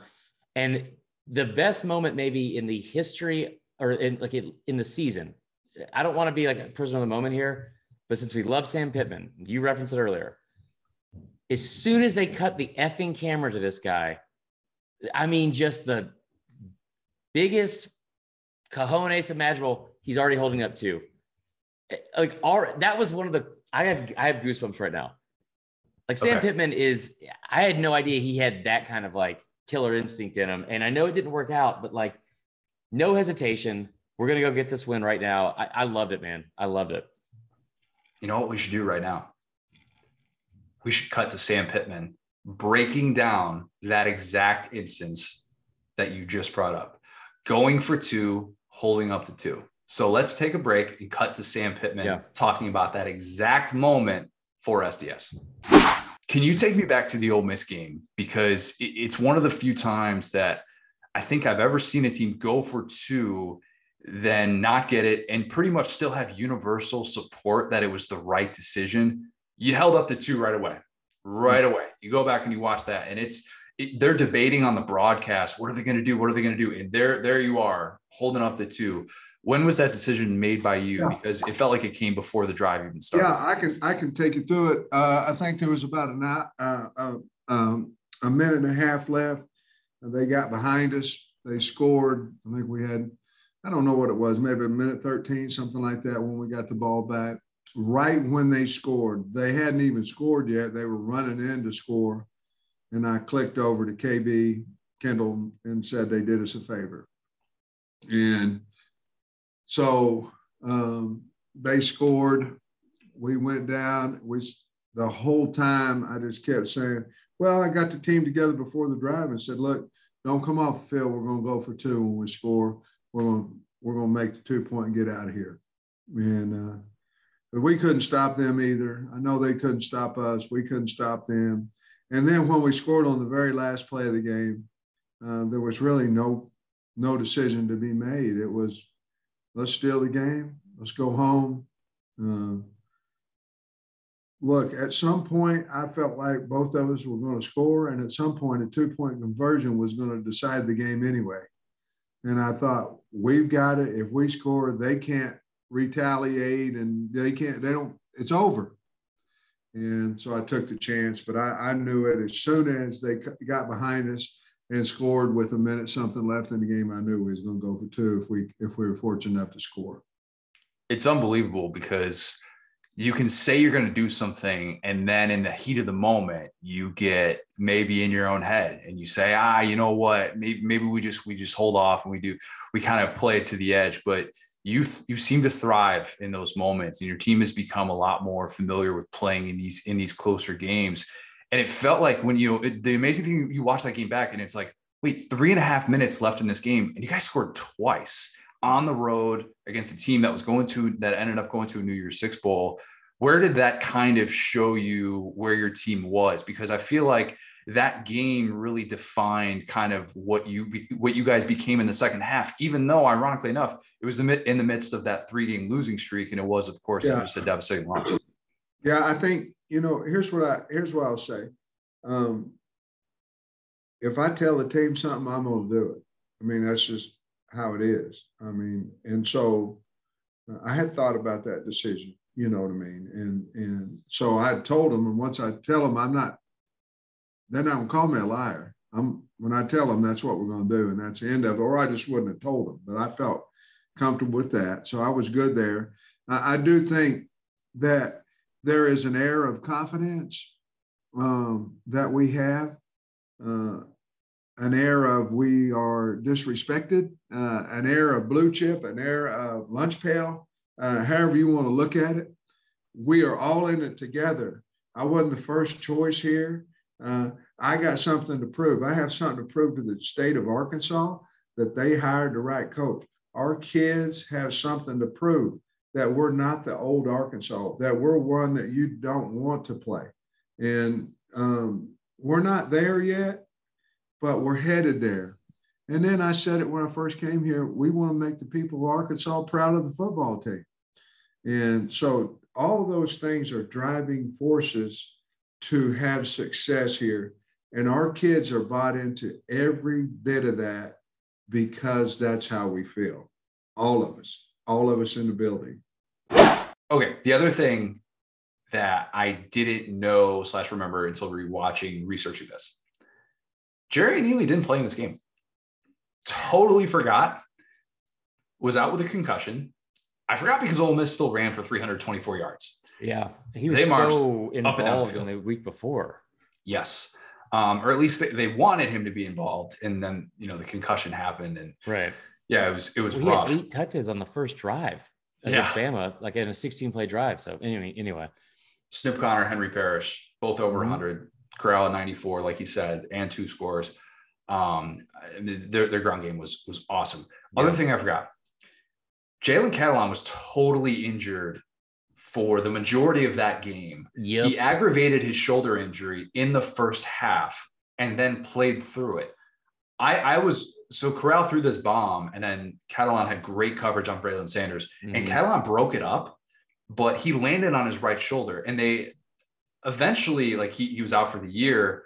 Um, but I was going to initially have the Jadeveon Clowney reminder that normal people don't play this game as the Matt Corral run through of Jalen Catalon. Yeah. And maybe you could make the argument that it should still be in that category because it's not like Matt Corral knew Jalen Catalon had this shoulder injury and he still right. decided, oh, all SEC safety, I'm going to run right through you. I think a healthy Jalen Catalon probably makes a better play on Matt Corral than just getting totally trucked and trying to tackle him with one arm. Right. But I kind of forgot leading up to that play that he was, I mean, he was hurt and it showed that like he yeah. was he was laboring and he was eventually, I mean, he didn't play after this game. He was out for for the rest of the year. So just something that kind of slipped my mind that maybe you know, could have had an impact in this game down the stretch. But Catalon's awesome. He's really good. Um, I'm excited that he's back one shout out to um, my host family. Uh, they have uh, the Girl Scouts meeting is happening right outside uh, my dwelling at, on for the, cookies. No, but I, I forgot to get cookies, but there's like a lot around the house. I'm, I'm definitely going to take. Nice. Um, anyway, so sorry if you hear that in the background, but the thing that reminded me of the Catalon is you it was very noticeable. And I hate to use like a Bama example, but you remember the Camback game from 2010? What? This is this is legit.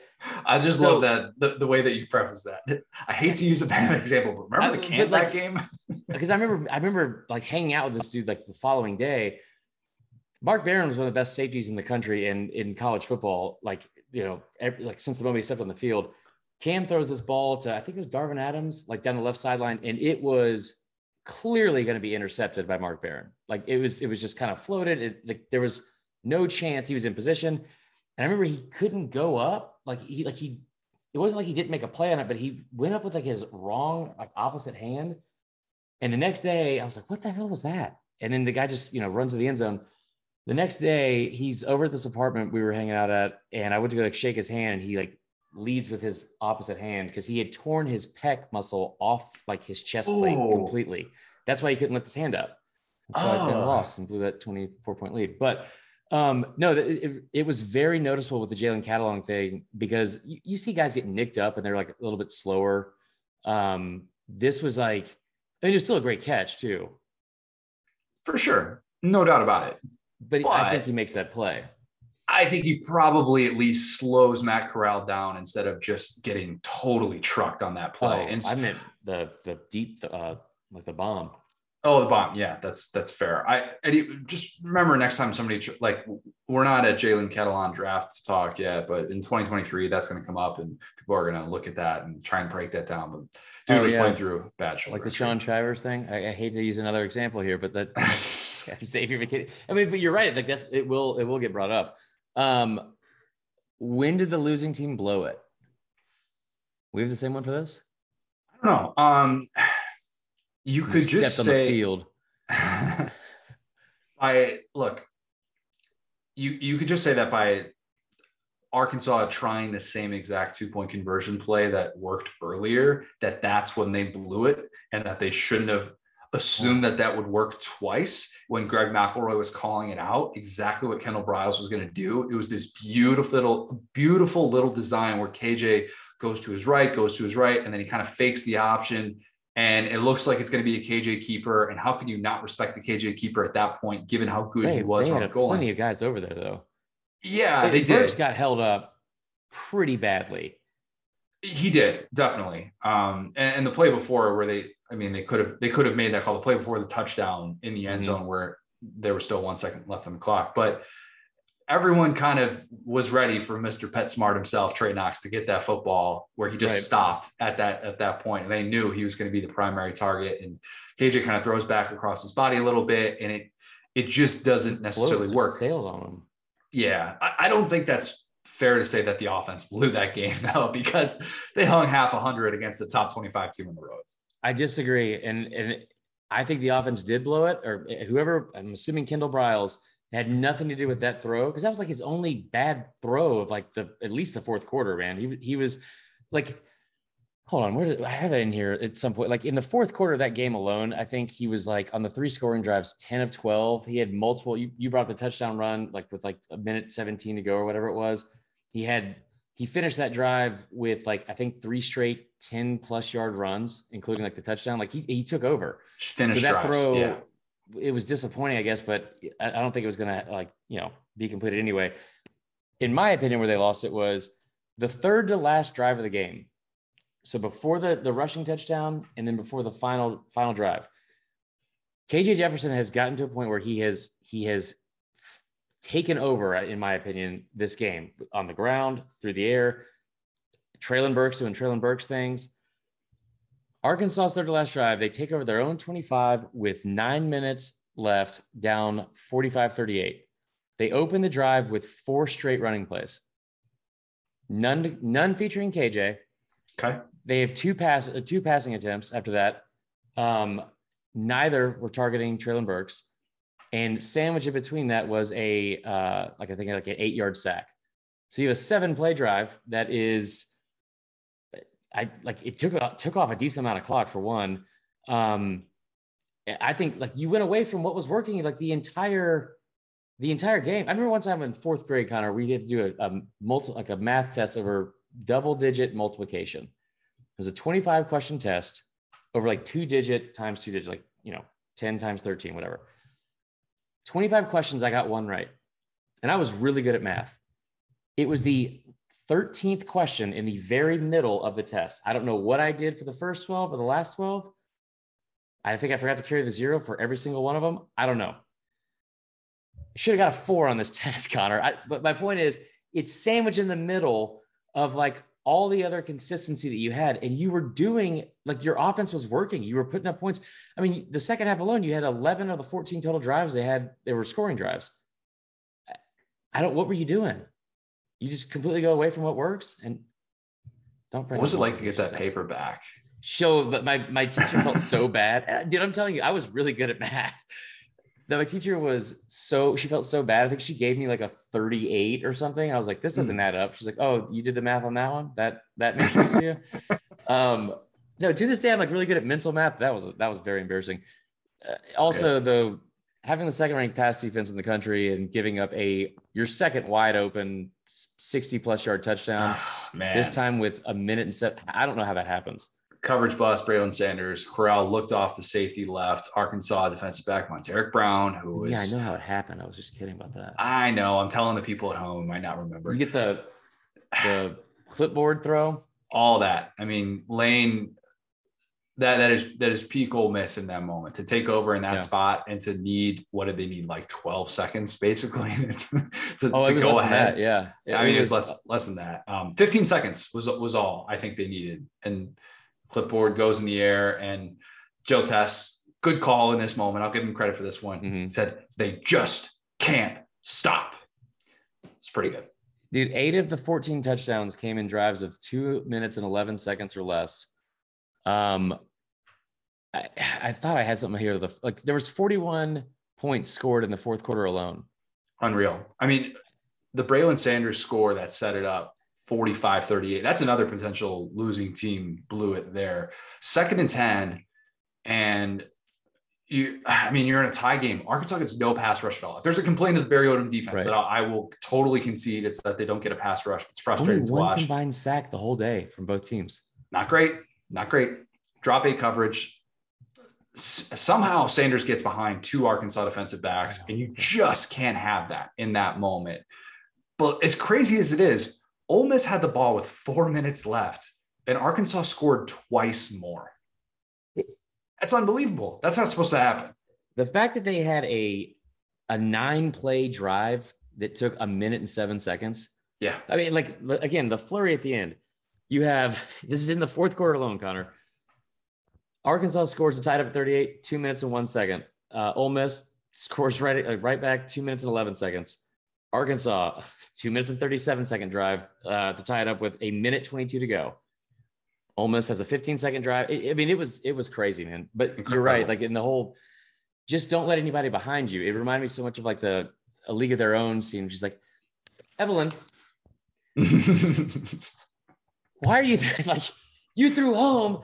We had a two run lead. Like like just hit the cutoff man, man. Like I don't. Ugh, man. That's just basic. So your Tom Hanks. We're gonna work good. on that in the off season. Yeah, yeah, we're gonna work on that. Okay, okay. Okay. what, what would have happened afterwards if the result was flipped? Um, pretty. There are a couple that are pretty obvious here. Arkansas Bama plays A&M. Arkansas plays in the Sugar Bowl. Yeah. Okay. Do you think they're nine and three or ten and two, Connor? I mean, nine and three. Okay, so I'm different on this one because they would have think- gotten that a win against Auburn. Oh, okay. All right. But, why, mean, why would that have helped? Why would that have helped against Auburn though? I just I think like I know Auburn's coming up a bye week, but they're you're talking about being like this pretty emotional run in September where you beat these two teams that like you probably shouldn't have, and, and you you get the smoke off your back. You get drilled by Georgia, but again, like a win like this on the road to show once again that you guys are resilient. You in you like against all odds, whatever. You come back home the following week where you had looked so good like early on in the season. Yeah. Bo Nix is not a great quarterback, but he's playing know, really well at the time. He was playing really well at the time. He had 292 passing yards in that game. I just feel like this was one of those like, ugh, like you kind of they they needed a week off, man. They needed a week off in like the worst way. I think maybe momentum carries them into a win next week. I'm purely saying that because of my allegiance to the opposite of Auburn, because at the same time, like they might have been like a situation where they overlooked him after like an emotional win like this. Yeah. Either way, you're talking about theoretically they could be nine and one or eight and two going into Tuscaloosa, which was a seven point loss. Um, Pittman's already loved. He'd been getting like national attention, but he'd be getting like the national. He gets so much SEC network attention, nowhere near the national attention I feel like he should be getting at all. I, I, I think. Imagine if Pittman finished the year ten and two, with the only two losses to Bama and Georgia, the teams that played in the national championship, both on the road, and yep. he played one of them within a, within a, a, touchdown. The only bad thing I think would have happened. Um, also, they would have been five and one with three wins against ranked teams. They might have lost a coordinator if that happened. They might have lost Briles. Does Sam Pittman win SEC Coach of the Year if he wins? Without a doubt, it's locked up. Okay, I I think that's it's a great discussion to have. In the SEC, it is not necessarily just a how much did you overachieve award, which right. very often is in most situations, most national coach of the year, most conference coach of the year. We tend to reward national championship caliber performances from mm. coaches. Six of the last nine years, SEC coach of the year played in a national championship, including 2021 Kirby Smart. Yeah. How, because the whole, I know the whole narrative is that, that Saban never gets it, but like Coach O definitely was. And yeah, look it up. Six of the last nine years, the SEC nice. Coach of the Year has played. Yeah, I thought you were going to say that. The SEC Coach of the Year has played in a national championship. So that, yeah. that's that's definitely one. It's not necessarily. I shouldn't say it's a guarantee um, that Arkansas plays in the Sugar Bowl because if you recall, somewhere a Kentucky fan was listening to this and they said, "What about 2018? 2018, Kentucky, Florida, both nine and three. Kentucky beat Florida in the swamp. Who could forget? Cash Daniel, poured the gate, pour the water, Stone yeah. Cold thing. Florida goes to a New Year's Six Bowl. Kentucky doesn't. Same record because it's all about rankings. So it's not a guarantee. I think it ah. would have been very, very likely. McElroy nailed that on the broadcast, by the way, to predict that the winner of this game is probably playing in the Sugar Bowl. Yeah. 100%. And that's ultimately what happened. I will say this too. I don't. I hate cliches. Like I said, I hate the whole "everything happens for a reason" thing. Especially, uh, I've been hearing for the last seven months nonstop. I kind of feel like it worked out perfectly for Pittman. I mean, like the way they closed the season. Like obviously, yeah, you would love to get like double-digit wins and and win every game, right? They get to nine wins for the first time in over a decade. They end up getting like a, a New Year's Day bowl game. They beat a, a college football blue blood in Penn State. Uh, you know, I think the the whether the, the the slippery slope here would be is if like how much the narrative changes for Kiffin if they hmm. lose, because I feel like up until this point he he was like he could do no wrong, but then you saw what happened against against Bama the week before, and and he that whole popcorn thing was it seemed like out of character, like he he didn't deliver it with a lot of like the confidence I feel like Kiffin usually has. It was very awkward. That just goes to show you, though, that he was in a different kind of way pregame yeah. because of, I think, going against Saban. I, I, truly think that was that's what it was. Here's here's some. Go ahead. DJ Durkin. Does he get the A and M job? He's probably fired after this week. I mean, I mean, you saw you what Kiffin said after the game. Kiffin was exasperated after this game. Furious. And I'd say what you brought up a really good point earlier about Corral and switching his performances from 2020 to 2021. Switch Kiffin's performances in the same way, like the, the week prior from 2020 to the 2021 game. I've never seen Kiffin coach like that. Like just kind of not fully confident. Anyway, But if that happens and then he loses to another ranked team, and then you start looking at the schedule and you've got three wins against teams that are unranked, um, pretty bad, like strength of schedule, and then you play the two teams that are ranked, one of them at home, and you lose both of those games, I think you quickly, quickly, this thing could have gone off the rails because it's one of those things where, in the same way we talked about how Arkansas had a top heavy schedule, um, you know, or you kept waiting for them to kind of go on this like slide if he's Which three and two, yeah. yeah. But if he's Three three, and two, like after this game, two of the next three games were against Tennessee and Auburn, both on the road. Um, let me see here. He, you're you're talking about being four and four or five and three at best heading into November. I don't think they beat Tennessee the next week as a five point game. If those fans don't lose their GD minds and start throwing mustard and golf balls everywhere, like I think this thing could have gone off the rails, especially with the Corral injury, pretty quickly. But they had him for Tennessee, and they had him mostly healthy for that game. That's fair. I mean, Yeah, like it, was, 30 it was after. Yeah, I mean, the Auburn game was really when it all kind of fell apart, and he gets taken. He gets like basically carted off, and he comes back on the field. And he's playing. Yeah. And it's just like you are not at 100. percent You probably shouldn't be here right now. Maybe um, overreacting and just, just a touch. Let's end with this: the uh, the player image that we'll always remember when thinking of this. I've changed my stance on this um, from what it was when we initially broke down this game.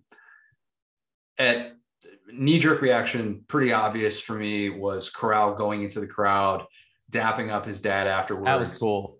Really cool moment. Like, don't tell me college football regular season doesn't matter or that I never saw know, that picture until Ah, and his dad's wearing a, a Kiffin and Corral like 20. That was that was awesome, man. Yes, very. Uh, that's the type of moment I, I love seeing. It was great that the ESPN cam, cameras were able to capture that. Everything that's great about college football when we get a Mhm. raw emotion uh, display like that on a national stage. I am a sucker for those father son moments. You know this, Yeah. but I actually think now Oh God. it's KJ after that failed two point conversion. That's what I'll always think of. Okay. the, the camera pans to him walking off the field. And sometimes you see more in defeat than you do in victory, and just in sports in general. He did everything he could, and you could just see it on his face. And that was the look of a guy who had never played in a game like that and not come out victorious. Right. 51 points, highlight reel plays. You score twice in the final two minutes. I mean, he was awesome. So Yeah. unbelievably clutch. You score uh, one second left from the nine. I, I mean, No seconds left. one, yeah, well, yeah, one second when the play started, like essentially an untimed down. I mean, on the road like that, and just that touch throw is so pretty. We, we probably didn't even talk about that enough, but No. 10 of 12 in the fourth quarter passing on those, on those three scoring drives. And that's not even bringing up the rushing like touch or his rushing yards. his face afterwards, you just saw it. It was just like, man, this is this is brutal. Yeah, while all the Ole Ole Miss, you know, the whole crowd's going crazy, and he's just walking off like, I can't believe I just lost that football game. Because you, there's no doubt in his mind that he was going to go down that field and win. And when he, when you're in a Yeah. zone like that, I mean, I can't imagine being in a zone like that at the most important position and not coming out with a win. and that just that that said it all to me. And the way he did it too is it wasn't like like that. It's the broken play that Corral had to just have a go ahead touchdown. It's different than having like a nine play drive where you're seven of eight and, and you're having to like you're having to be clutch every single Yeah. play of the game. For me, and I remember this happening in the moment. Okay. The main one is Pittman holding up the two fingers because when he did that, Great it point. was like the the Chris Pratt gif where he's like turns and has that giant smile. And just like, what? Like Yeah.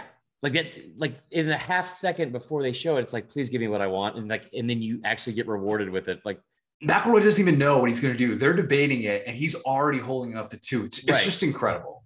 so th- that that for sure but i remember this happening in the moment and i thought it was really kind of indicative of kiffin but also like like of who he is like like not character wise but just as a coach but i was shocked that he was so like blatant and brazen about what he said about his defensive coordinator which was he said, and I quote, Well, our QB is awesome, and we managed to play as bad a defense as physically as you physically possibly can, but we got to win. And I mean, not surprising that Kiffin didn't match what A and M gave DJ Durkin. no, that I mean, like Durkin, and I said that defense got better. I looked at the numbers afterwards; it did not.